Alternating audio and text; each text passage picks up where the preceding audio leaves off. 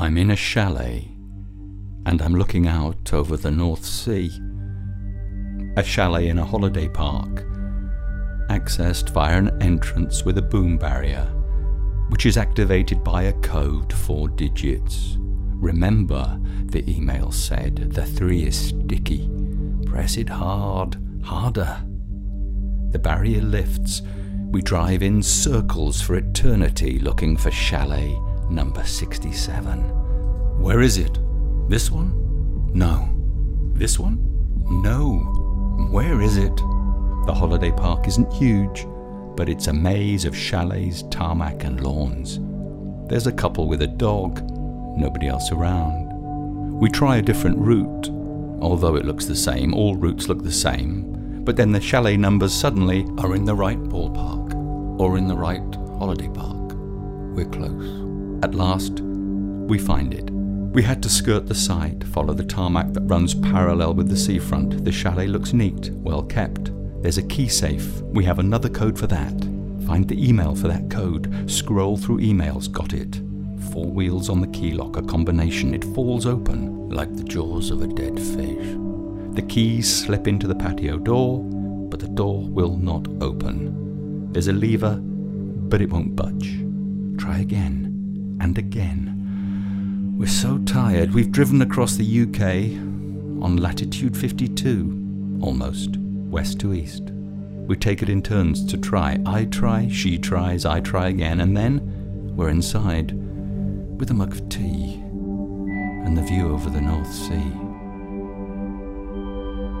Imagine four horizontal stripes, four colours like the flag of an unknown country. From bottom band to top, green, beige, slate blue, grey. The strip of grass immediately in front of the chalet, the beach, the sea, the sky.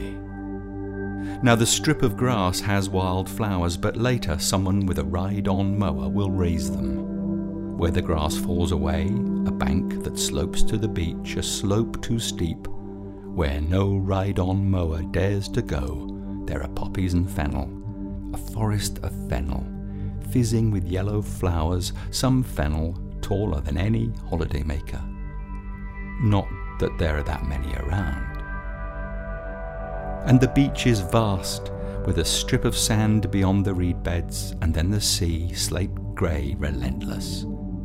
To the north, to our left, is Lowestoft, to the south, Southwold, and beyond there, the eerie domes of Sizewell. That night, we walked out there, there was no moon, almost no light. We listened to the surf hissing, hissing in Kessingland.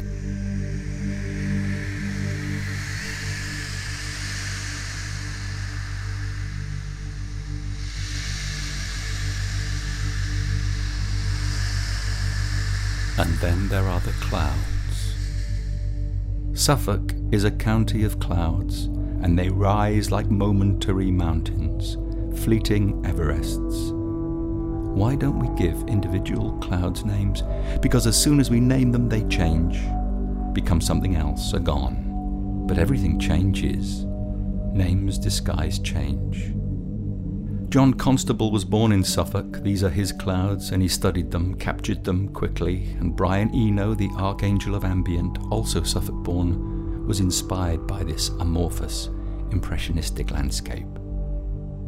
And here comes the ghost of W.G. Sebald, whose haunting book, The Rings of Saturn, describes a hike along this coastline. It's a book of wonders and illustrated with appropriately blurry black and white photos which reinforce the nebulous melancholia of his tone and this place. What follows is a quote from The Rings of Saturn.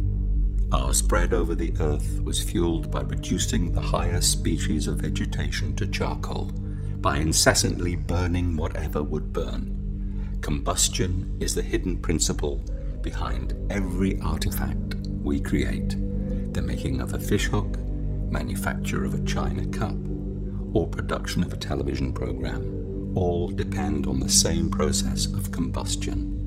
Like our bodies and like our desires, the machines we have devised are possessed of a heart which is slowly reduced to embers.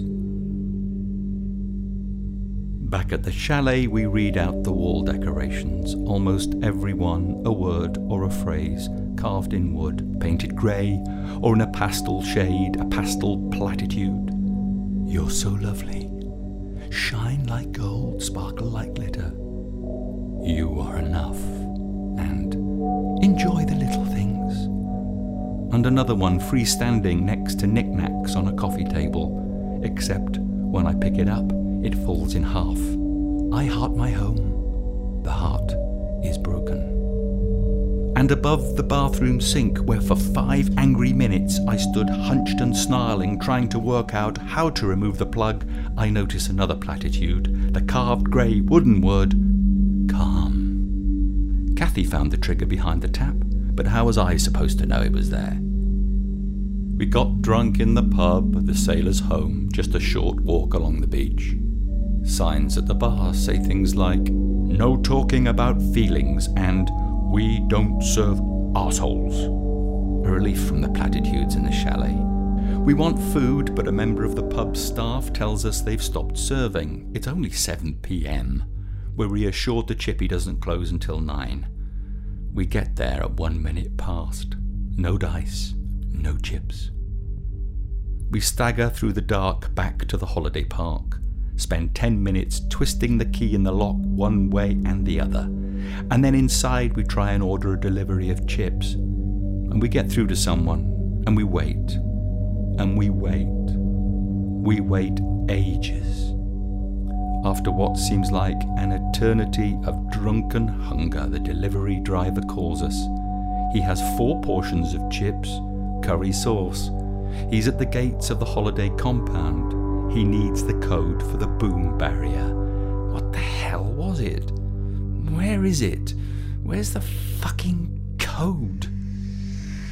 But in the morning there are the clouds again, huge, and they pile high and heavy over the grey flatness of the North Sea. It's like my hangover, the dull flatness of misery piled high with headaches and nausea. Constable's clouds over Eno's thrumming drone of the sea.